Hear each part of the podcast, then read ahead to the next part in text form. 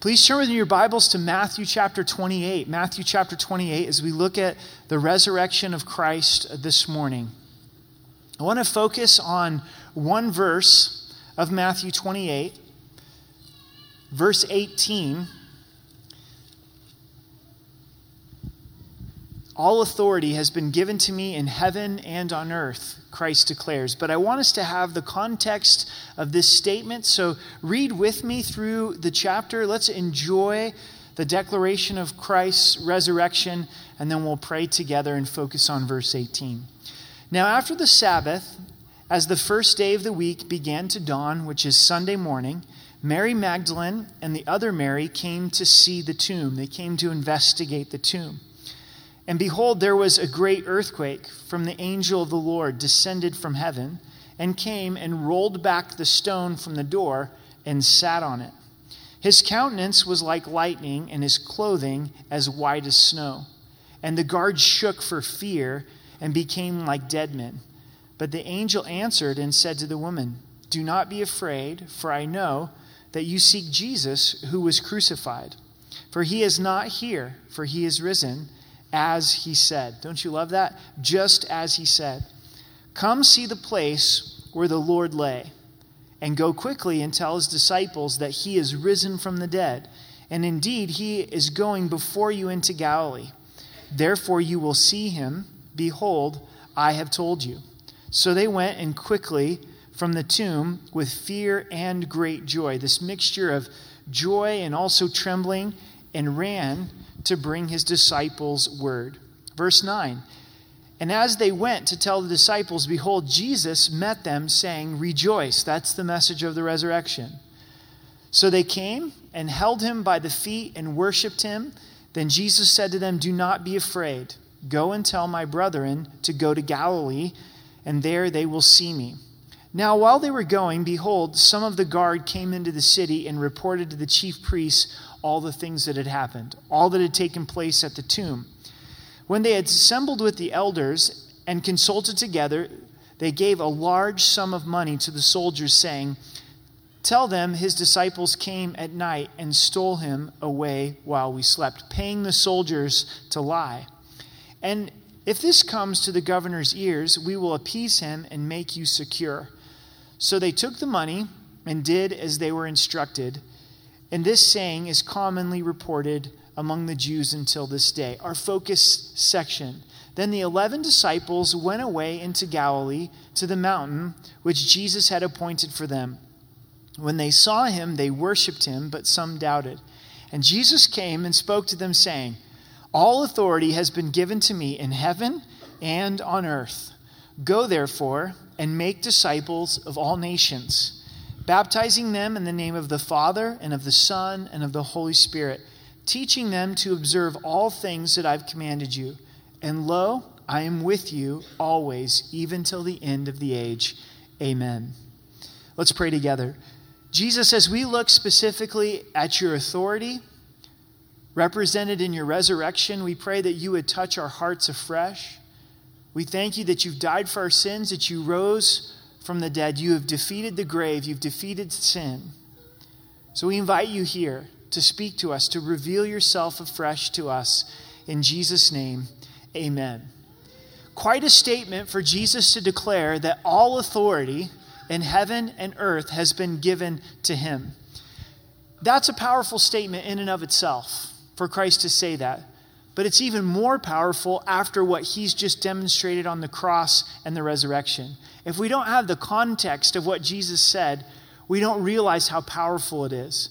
Do you think that the disciples were questioning this statement as they're witnessing Christ resurrected from the dead? They're like, yeah, definitely. You have all authority and all power has been given to you. You have just risen from the dead. No one else has raised themselves from the dead. Others were raised by the Lord, but to raise yourself, Jesus rose himself from the dead, and it declares all of his authority. So we're going to take a few moments together to look at the authority of Christ, then to make personal application of what does it mean for Christ to have authority in my life, for Christ to have authority over me. So first, in Christ's authority, we see that it's an authority through love. It's an authority through love, isn't it? Because not all authority is loving. There's authority in North Korea right now that's far less than loving, isn't it? There's authority in Iran that I really wouldn't want to have a part of. In fact, for most of us, when we hear the word authority, it's not a comforting thought, isn't it? It might be a lot more close to home. You have a far less than loving authority at work. Your boss is very difficult to work for. Your college professor is quite a dictator. And so when we think of the authority of Christ, it maybe is something that we're not drawn to, but we think about it's an authority through love. God claims to be love. In 1 John it says, God is love. This is who he says that he is. His very nature is love. He proved it. He demonstrated it through the death of his son and the resurrection of Jesus Christ. To know that God loves us. And in this love, then we're drawn to his authority. It's an authority that we can trust. He wins us over with his kindness. The second thought is similar to the first. It's an authority through sacrifice. It's an authority through love, but it's also an authority through sacrifice. Jesus said that greater love has no one than this, than to lay their life down for their friends. The proof of love is sacrifice. It's easy to say the words, I love you, and we're to love in word, but also to love in deed. And here Christ, as he's risen from the dead, appearing to his disciples, says, I have all authority, and it is an authority that has come through sacrifice. There's a lot of sacrifices that are inspiring. There's a lot of authority that does sacrifice. We think of police officers risking their lives every day for the safety of the community. We think about the sacrifice of parents, the sacrifice of moms and dads. And as we gather together on a holiday like this, it causes us to reflect on the sacrifice of our parents. And Christ, he makes the ultimate sacrifice in his authority. I always love a basketball coach, a boss, a person who's in a position of authority that chooses to serve, that chooses to sacrifice. That wins our allegiance. And Christ was sent by the Father. It was ordained by the Father for Christ to die upon the cross. Jesus was a willing sacrifice upon the cross. He sacrificed himself.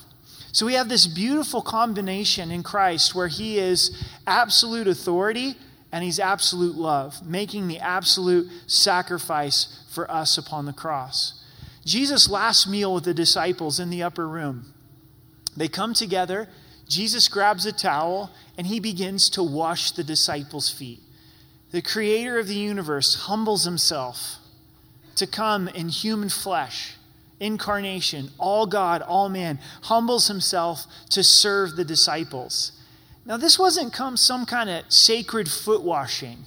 In fact, this wasn't some kind of spiritual service. And you're saying, well, what do you mean? Their feet were dirty. They walked around on dirt roads that sometimes would be filled with sewage.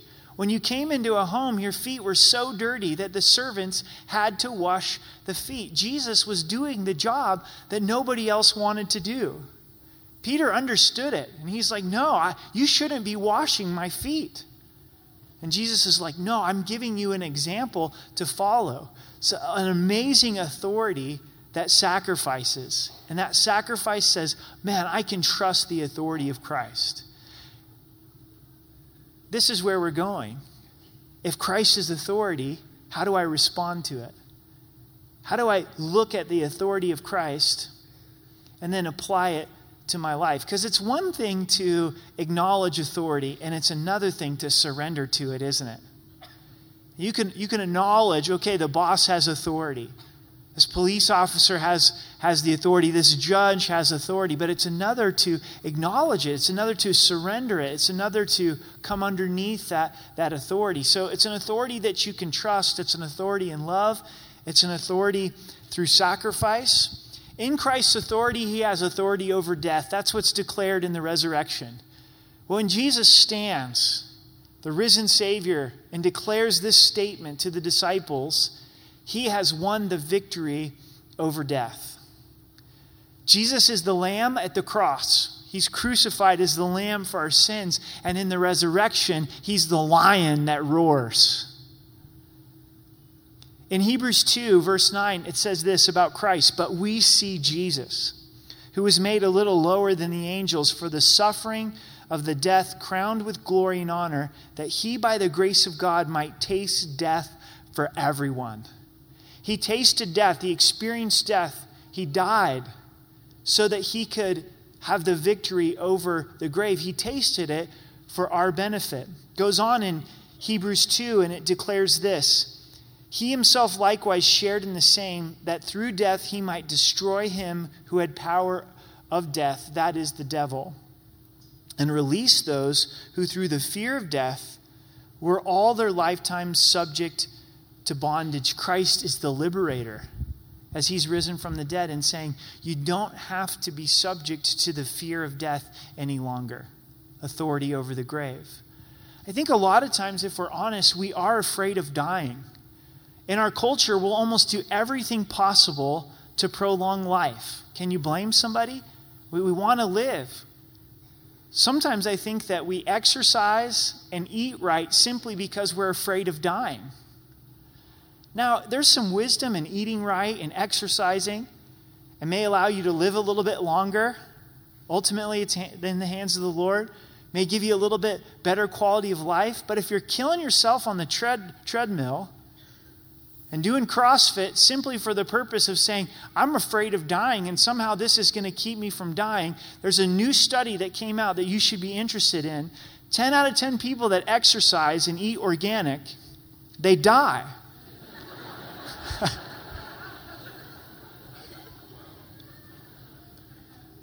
You can't prevent it. Ultimately, you will die. And what gives us victory over the grave is faith and confidence in Christ that he died for our sin. And he then liberates us from the fear of death. In 2 Timothy 1:10 it says, but has now been revealed by the appearing of our Savior Jesus Christ, who has abolished death and brought life and immortality to light through the gospel. He's abolished death. He conquers death, authority over death. 1 Corinthians 15 says, "Behold, I tell you a mystery. We shall not all sleep, but we shall be changed. In a moment, in a twinkling of an eye, at the last trump. For the trumpet will sound, and the dead will be raised incorruptible, and we shall be changed. For this corruptible must put on incorruption, and this mortal must put on immortality. So when this corruptible has put on incorruption, and this mortal has put on immortality, then shall be brought to pass the saying that is written, death is swallowed up in victory. O death, where is your sting? O Hades, where is your victory?" Christ is the first fruits of the resurrection, meaning there's more to follow. Christ was risen from the dead in a resurrected physical body. We will be resurrected into a physical body as believers. We shall be changed. That's what this verse is telling us. And it's not just going to be this model brought back to life. Praise the Lord. Right? It's going to be a model that's never known sin, that's never known disease, that's never known decay. A model that's going to eat truly heavenly food without putting on any pounds. A body that's going to see and behold the Lord. With our eyes, we're going to behold. We're going to be changed. So it's complete victory over the grave, God granting to us eternal life. Now, knowing these truths still makes it difficult to walk through the process of death, doesn't it? But as believers, we have hope in the midst of that moment. Throughout the month of March, my dad had real difficult health challenges and spent 23 days in the hospital. Thankfully, he's out and doing better. So I spent a lot more time in the hospital than I normally do. And I go to the hospital quite frequently as a pastor, but we were spending days at the hospital. Sitting in the cafeteria, eating hospital food. We'll leave that alone, just that discussion about cafeteria, hospital food. There's a family that was sitting next to me, and I began to hear them say, she has two hours to live. She's not going to make it much longer. And the whole family was calling, family and friends, and they were saying, if you want to see her, you need to get to the hospital. You need to come right now. It's going to be soon. Go back up to my dad's floor, and sure enough, this whole family's on the same floor as my dad. And a few rooms away, this woman passed away. She died. I don't know who she is. I don't know if it's mom, wife, sister, but she passed away right there in the hospital. And you know, this morning, as we celebrate the resurrection, there's family and friends gathered down at Memorial Hospital in Penrose and throughout our state. People are dying. Someone's getting the phone call right now that a loved one has died in a car accident, died in a tragic way. Death is a reality, but as believers, if we're in Christ, we know that death doesn't have the final word. So whether it's for us personally or the death of a loved one, we sorrow, but we have hope in that sorrow. We know that it's not a goodbye, but a see you soon. That our loved ones are more alive than they've ever been before. The resurrection points to Christ's authority over the grave. And also Christ has authority over sin, which I'm so thankful for. In Romans 3, verse 24, it says, being justified freely by his grace through the redemption that is in Christ Jesus. Justified's a big Bible word. What does it mean? It means to be declared righteous. We're declared righteous by his grace. Freely. There wasn't a cause or a merit in ourselves. God did it based on his benevolence, his goodness, his kindness, his grace. That all who trust in Christ, his death and resurrection, then receive forgiveness of sin to the point that we're justified, that we're declared righteous. To where when God sees us, he doesn't see our sin, our failure, our mess-ups. He sees the blood of his son. He sees us robed in Christ's righteousness. Isn't that good news? So Christ has authority over sin to the point where the penalty for sin has been paid for. God has removed our sin from us as far as the east is from the west. David was a man of sin. He was a man of God's own heart in the Old Testament, but also a man of sin, a man who committed adultery, committed murder. There was no sacrifice for those sins in the law. He was completely dependent upon the mercy of God. As he experienced God's forgiveness, he wrote these words, "Blessed is the man whose transgressions are forgiven." Literally, oh, happy is the person whose sins are forgiven. To be able to know that we're forgiven by God. Do we embrace that? Do we live in that? This morning, are we rejoicing that Christ has authority over our sin? We need to apply the blood of Jesus. Remember the Passover? The children of Israel were in bondage in Egypt. They were slaves in Egypt. God was giving plagues to Pharaoh. The last plague, the children of Israel were instructed to kill a lamb, put the blood of the lamb upon the doorpost, then judgment passed over. The plague of the death of the oldest son passed over them. They had to apply the blood. And as we apply the blood of Jesus through faith in receiving Christ but continuing to walk in Christ, we know we're forgiven. That's the identity that we have. I'm forgiven. I'm freed from my sin. The penalty of sin is paid for. But also the power of sin is broken. Don't you get frustrated with sin sometimes? Frustrated with this cycle where we continue to sin, we continue to do the things that we don't want to do.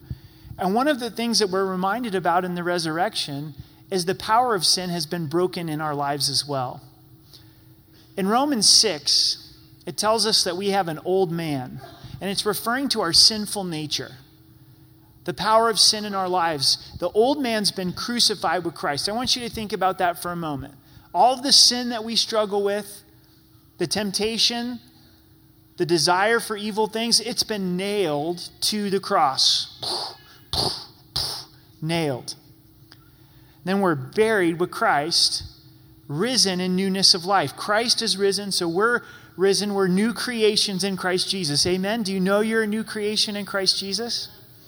So then Romans 6 tells us that we have to reckon the old man dead, that we're dead to that sinful desire, and we're alive to God. Reckoning is not just a word that they use in Texas, but it means to make account. There's been a lot of reckoning that's been happening this week. A lot of calculators that have been ticking. Why? Because taxes are due tomorrow. Happy Easter, right? It's kind of confusing that it changed from April 15th to April 17th. People are doing the math, right? Making sure that they get their taxes in. And spiritually, we've got to do the math and go, oh yeah, I'm the child of God. I'm forgiven, but also the power of sin is broken. I don't have to be a slave to sin any longer. Reminding my sinful flesh, you're nailed. You're nailed to the cross. You're buried. And I'm risen as a new creation in Christ Jesus. There's also power over Satan. We read it in Hebrews chapter 2 that Satan has been destroyed through the death of Christ. In Revelation 12, I'll read to you in verses 10 through 12, then I heard a loud voice in heaven. Now salvation and strength and the kingdom of our God and the power of Christ has come. So this chorus of praise to Jesus. It says, for the accuser of our brethren who accused them before our God day and night has been cast down. So that's the role of Satan. That's his title. He's the accuser of the brethren. He loves to come to you and say you're worthless. He comes to you and says God doesn't forgive you, that you're not the child of God, that you're not good enough, that you keep failing, wanting us to live in condemnation. And then he likes to plant those thoughts in our minds about other believers. Look at the way that your spouse is a loser, or that friend that you thought was someone you could trust. They really aren't trustworthy. They're going to stab you in the back. And this accusing of the brethren. How do we overcome Satan? And they overcame him by the blood of the Lamb and the word of their testimony, and they did not love their lives to the death. The blood of the Lamb. Christ's sacrifice, Christ's resurrection. Satan has already been defeated at the cross. We fight from the position of victory, not for the position of victory. I love Ephesians 1, verse 20.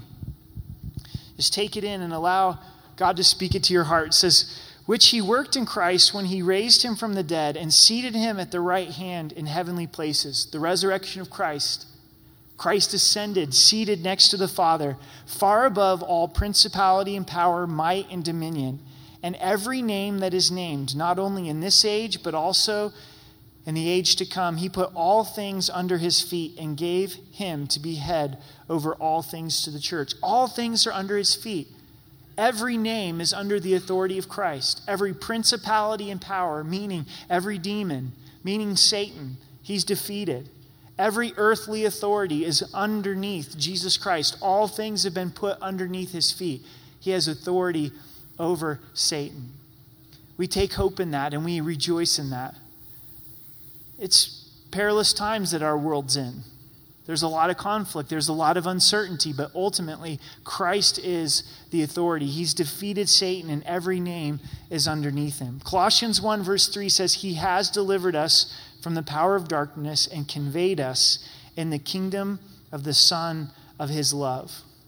You may be saying, well, what does this have to do with me? Well, hopefully it has everything to do with you. Hopefully you know the love of Christ and the sacrifice of Christ. That you know that Christ has given authority over death and authority over sin, that you're rejoicing in forgiveness, rejoicing in the power of sin's broken. Hopefully Satan's not able to come in and dominate our lives as believers. We're able to submit to God, resist the devil, and know that he'll flee because of the power of Christ. But I would hope that it would get a lot more personal here in this last point. It's authority over us. Authority in our lives. Christ declares that he has all authority in heaven and in earth, but does he have authority over me?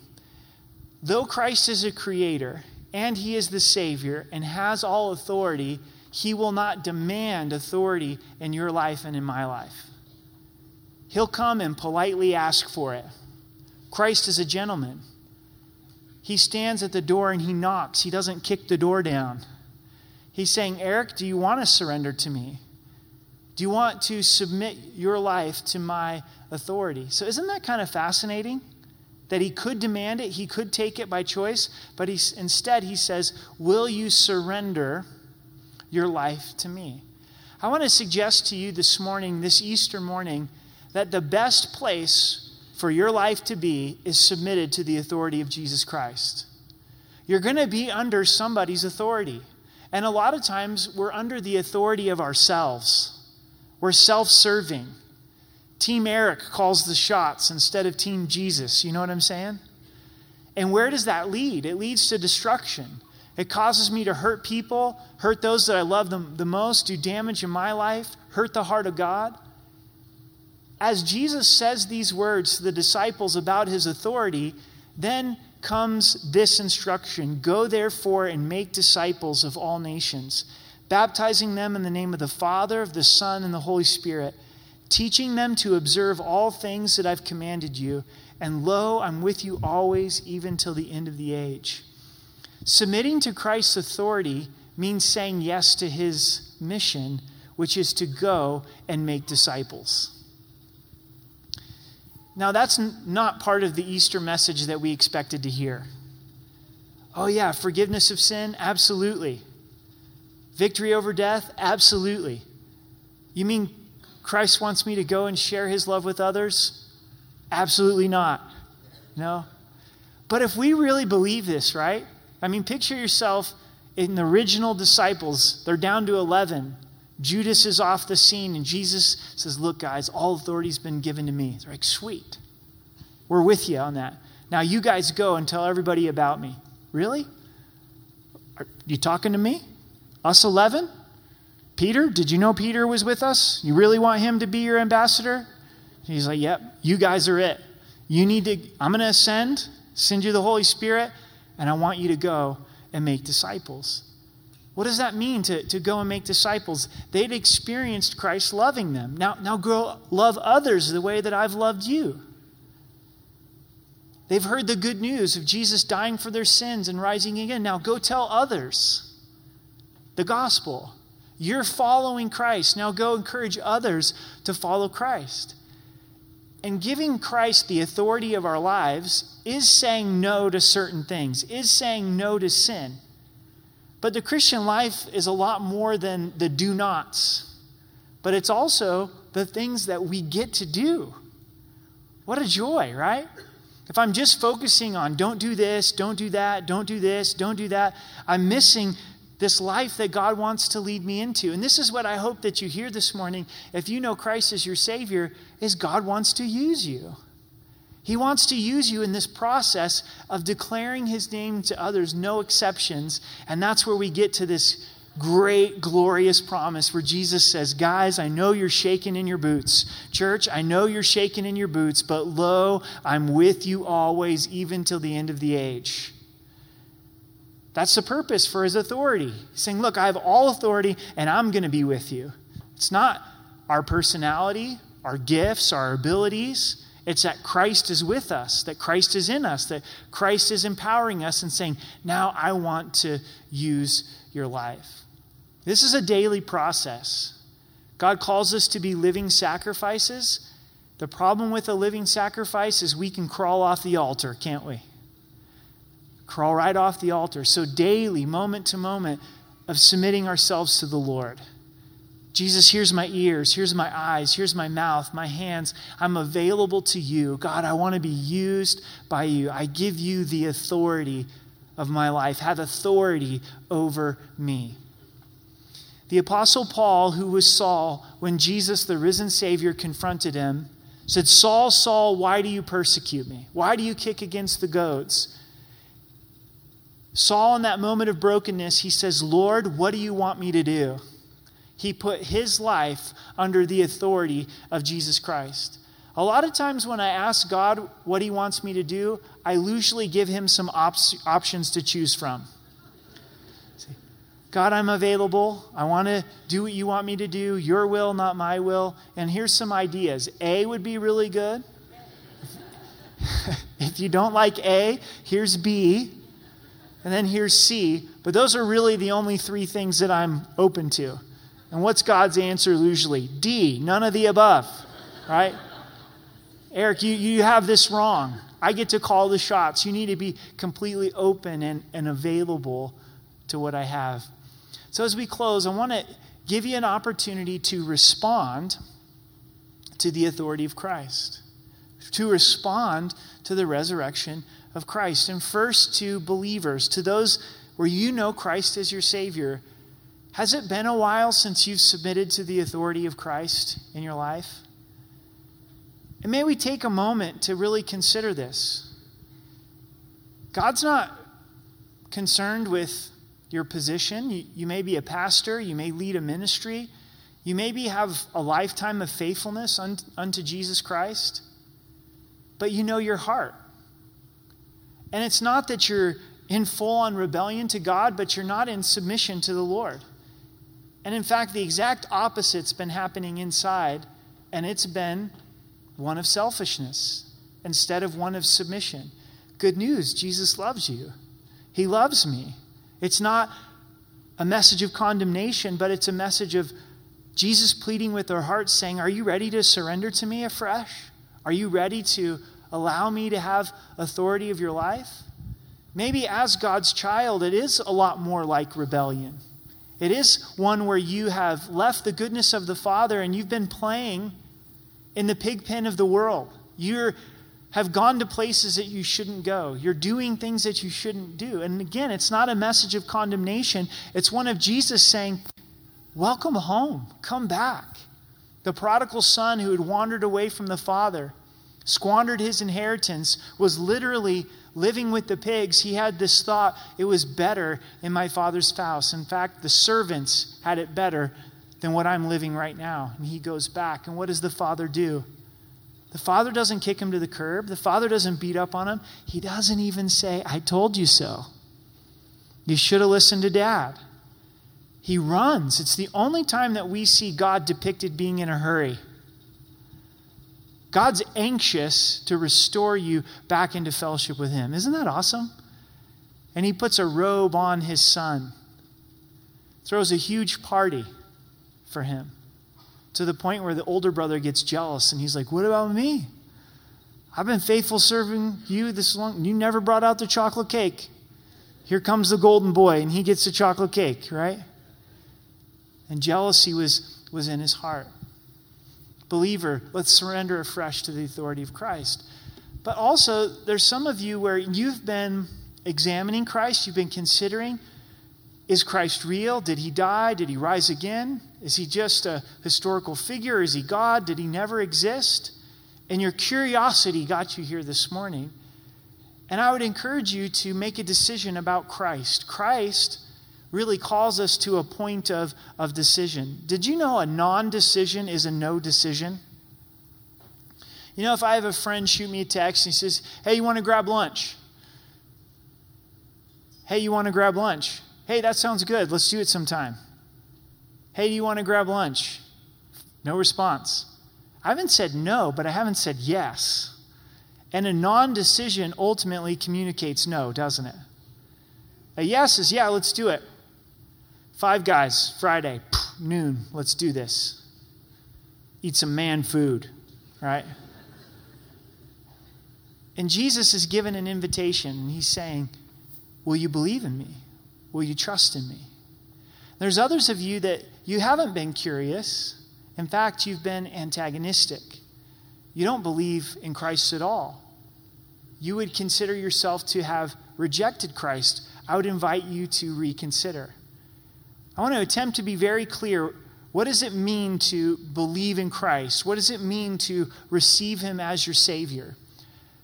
Jesus' words, John 3:16, he says, for God so loved the world. That's you, that's me, that's us, that's everyone. For God so loved the world, put your name in there, that he gave his only begotten Son.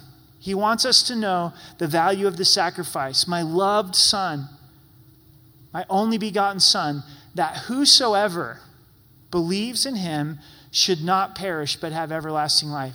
That's a broad invitation, whosoever will believe. In the first year of our marriage, I came home from work. There was this wonderful, beautiful smell in the kitchen. My wife Amber had made scones, and she makes some great scones with this cream to die for. I was thinking, you know, I'm early in marriage. I'm thinking, wow, this is really nice. These must be for me. So I indulge in the scones. I'm woofing down the cream like nobody's business. Then here comes Amber. She's like, those were for women's Bible study. Should have seen the look on my face. Busted, right? So what did I learn from that? This important question before I dive in. Who are these for?